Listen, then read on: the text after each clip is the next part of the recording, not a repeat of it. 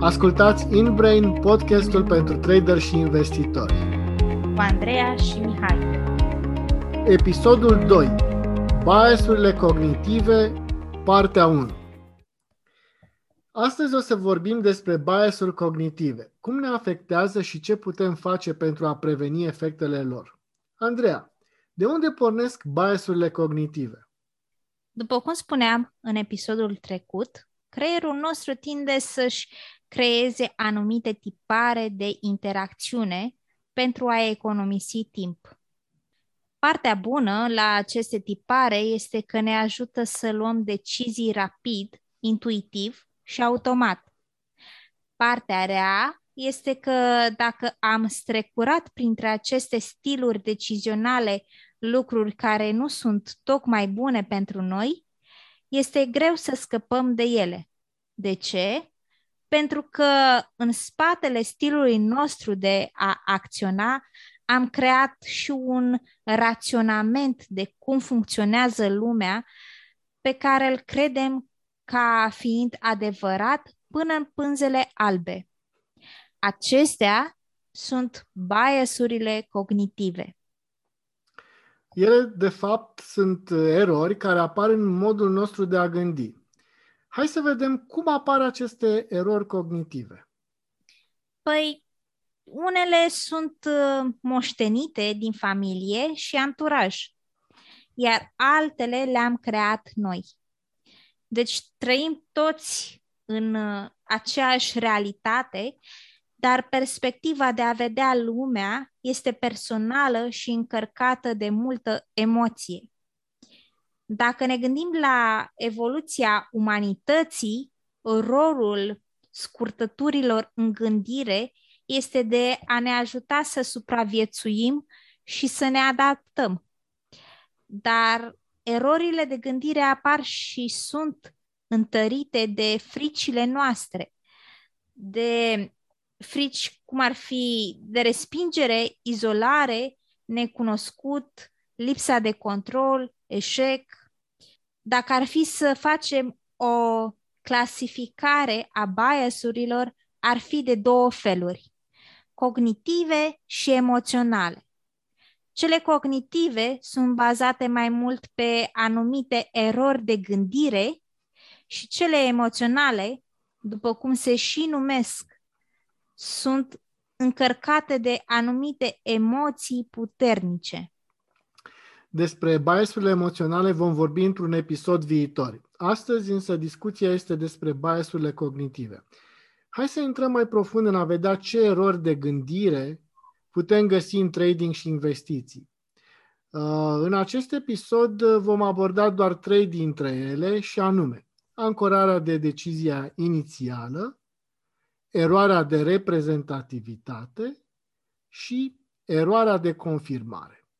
Iar în episoadele următoare vom discuta și despre celelalte erori cognitive. Ancorarea în decizia inițială presupune să renunți foarte greu la estimarea inițială în defavoarea unor noi informații apărute. Tradingul nu este despre a face predicții sau să ghicești cum o să evolueze piața, ci despre a construi scenarii cu un anumit grad de probabilitate. Când uh, frecvent nu faci decât un singur plan, apare această eroare. De exemplu, am observat-o la traderii care tranzacționează doar pe trend sau, pe, sau acei trend rider. Atunci când aceștia nu acceptă pierderile cauzate pe corecții majore sau chiar schimbări de trend.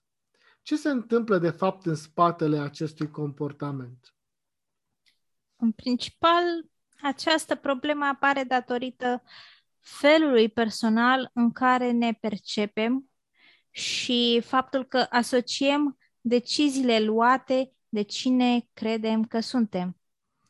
Uh, hai să ne gândim ce putem face. În cazul meu a funcționat doar acceptarea faptului că există mai multe strategii de tranzacționare și că nu ai cum să câștigi dacă rămâi rigid în gândire. Andreea, tu ce părere ai? Sigur că da, ai punctat bine aceste lucruri. Eu aș uh, adăuga un pas înainte acestuia, așa cum analizăm piața să ne analizăm și pe noi înșine și să observăm cum acest stil de gândire ne blochează în a lua o decizie.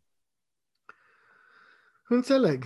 Uh, cred că putem să vorbim mai multe despre acest subiect, însă hai să trecem la următorul punct de discuție, și anume eroarea de reprezentativitate. Aceasta apare atunci când supraestimăm informațiile noi în defavoarea planului inițial. Este practic opusul erorii ancorării în decizia inițială despre care am vorbit mai înainte. Așa cum știm, planificarea unei investiții sau tranzacții este un element important. Se și spune, planifică tranzacția și tranzacționează planul. Însă pe parcurs pot să apară elemente fundamentale sau știri care, chiar dacă au influență imediată, nu au forța să schimbe cursul tranzacției. Noi însă putem să-i acordăm o valoare mult prea mare acestei știri și să ne schimbăm planul inițial. Da, și sunt multe lucruri ce pot duce la acest bias. Dacă ar fi o rețetă pentru asta, ca ingrediente ar avea un pic de neîncredere de sine, un pic de presiune a grupului din care faci parte și un pic din uh, credibilitatea sursei care te influențează. Pentru a scăpa de această eroare, trebuie să-ți asumi responsabilitatea deciziilor pe care le iei, indiferent dacă sunt bune sau rele. Încearcă să analizezi lucrurile cât mai obiectiv și realist.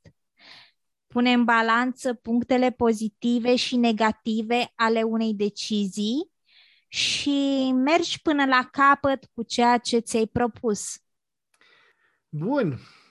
Acum că am aflat despre aceste două erori cognitive, vreau neapărat să povestim și despre o eroare cognitivă des întâlnită ce se manifestă în multe aspecte ale vieții, nu numai în trading.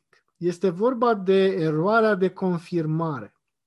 Aceasta presupune ca, ca investitorul să ignore dovezile care nu-i confirmă opinia și convingerile personale. De exemplu, atunci când un investitor analizează un grafic al unui instrument financiar, își planifică o investiție sau tranzacție. Însă nu ține cont, datorită convingerilor sale, de anumiți indicatori ce arată că planul inițial este eronat. Atunci apare această eroare, eroarea de confirmare.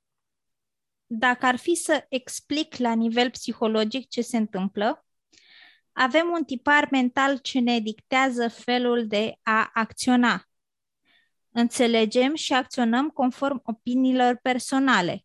Și după cum este o vorbă, deși suntem toți sub același cer, fiecare vede orizonturi diferite.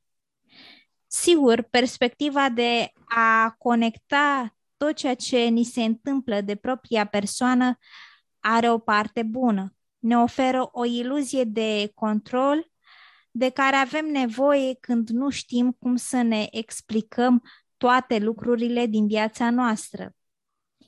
Ce putem face atunci când apare eroarea de confirmare?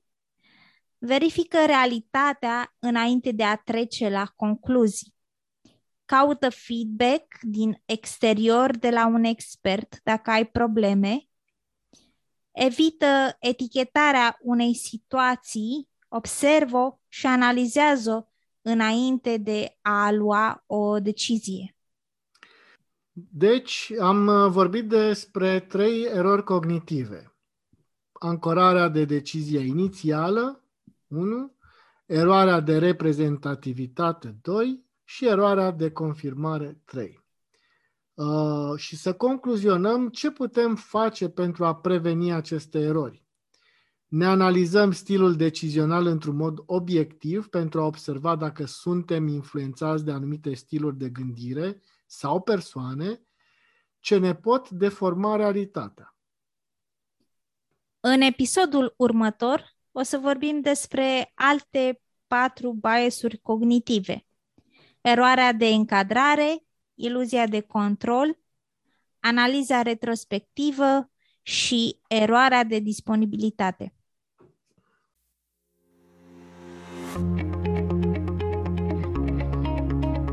Ați ascultat InBrain, podcastul pentru trader și investitori.